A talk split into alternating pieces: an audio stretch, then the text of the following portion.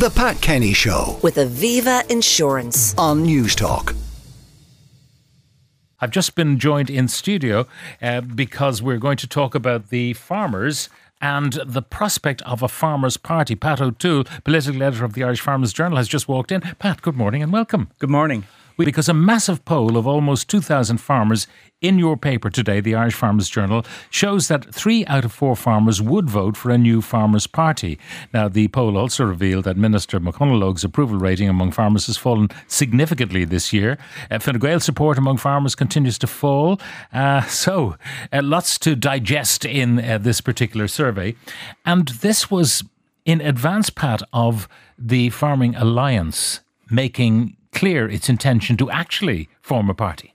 Absolutely. Um, so the, the the Farmers Alliance have uh, come out in, in the last couple of days and confirmed that they intend to become a political party.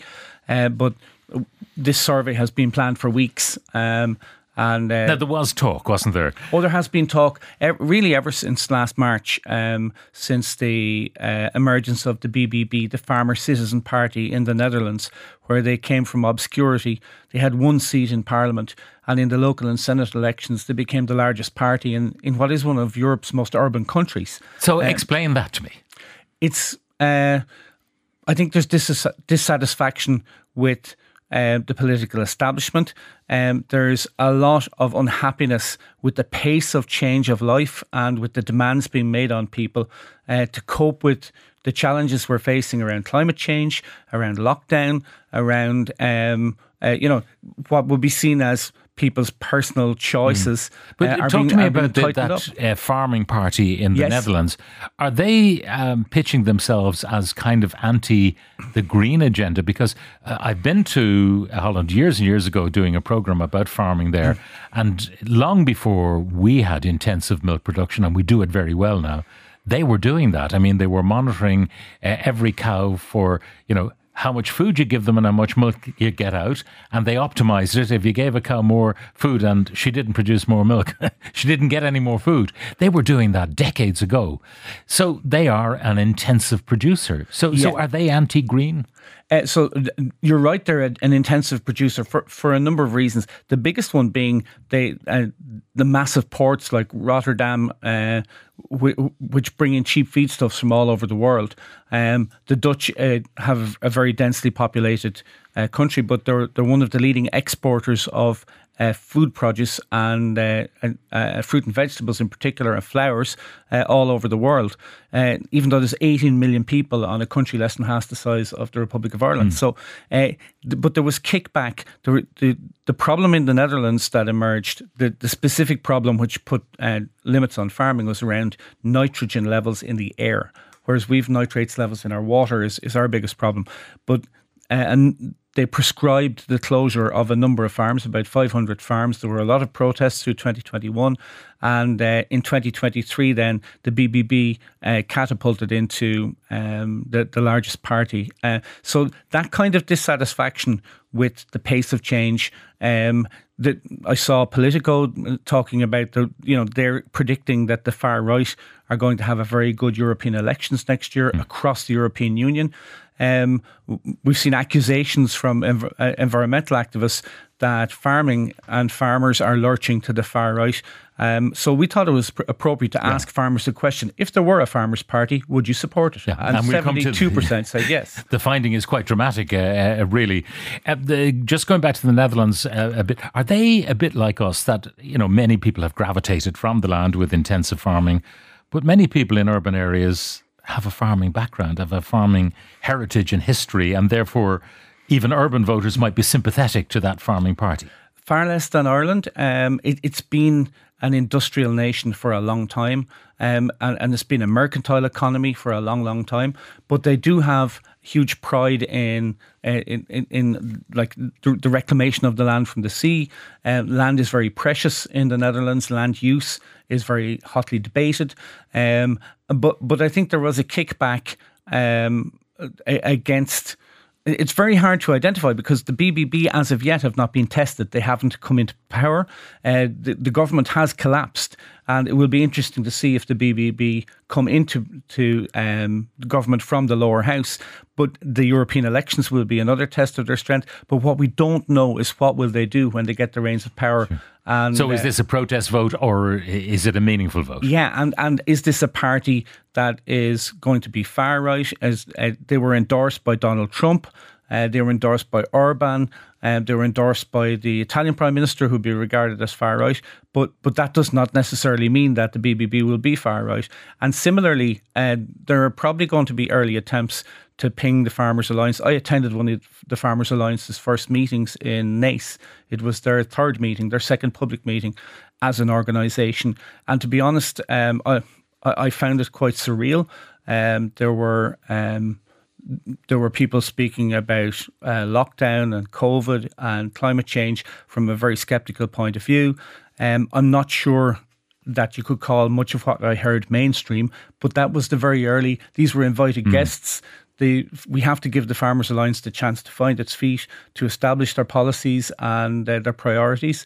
Um, and it may be that they will be the party that this poll is predicting. It may be that it will be another party.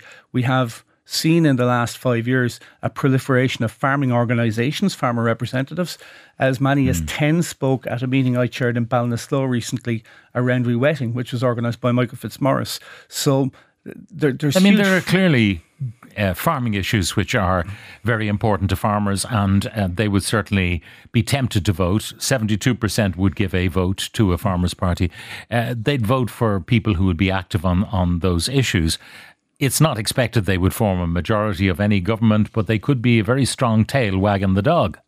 Yeah, um, they would for for such a party to, um, to, to gain national prominence, they would have to break out past the farming community and and become a, I suppose standard bearers for rural Ireland, as the BBB have done in the Netherlands.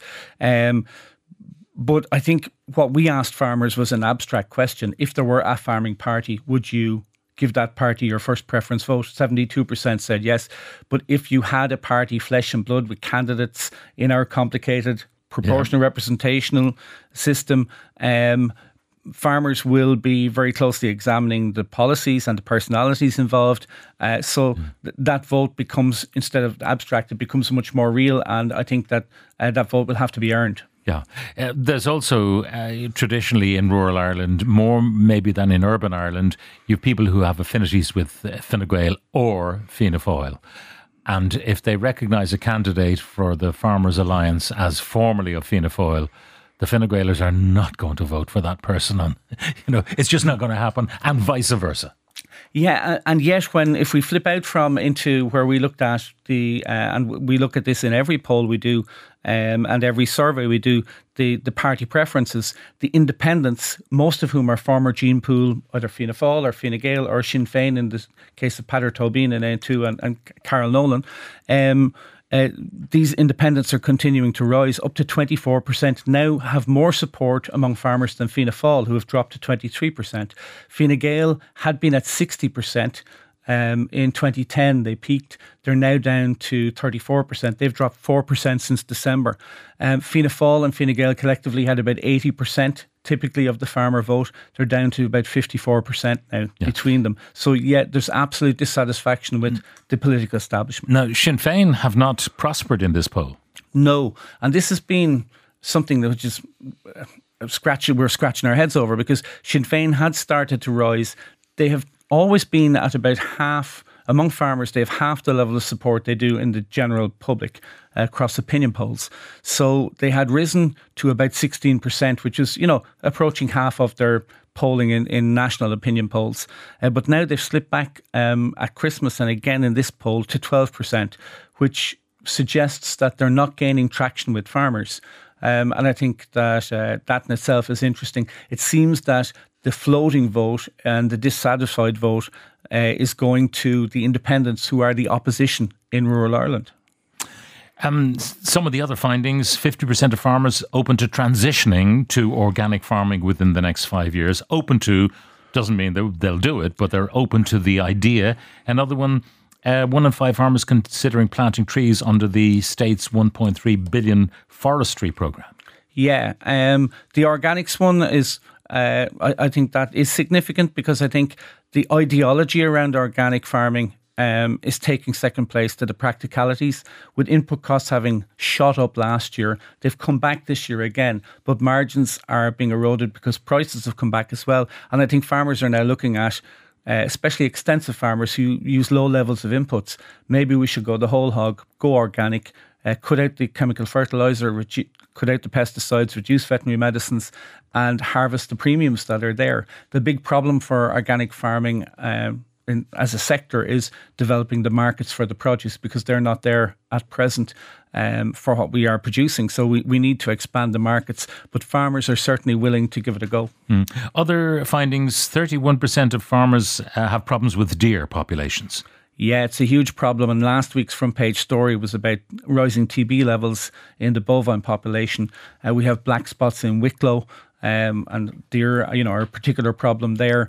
Uh, we have deer on our farm for the first time in, in anyone's memory. Um, down in, in Wexford, and, and this is being reported all over the country.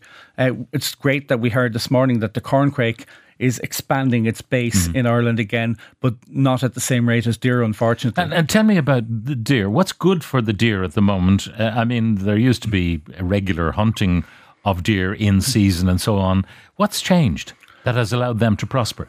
Well, I think illegal hunting has stopped, and being frank, there probably was poaching of deer that has stopped um, f- for a variety of reasons, and uh, the the management of the deer herd uh, is probably not what it, it needs to be.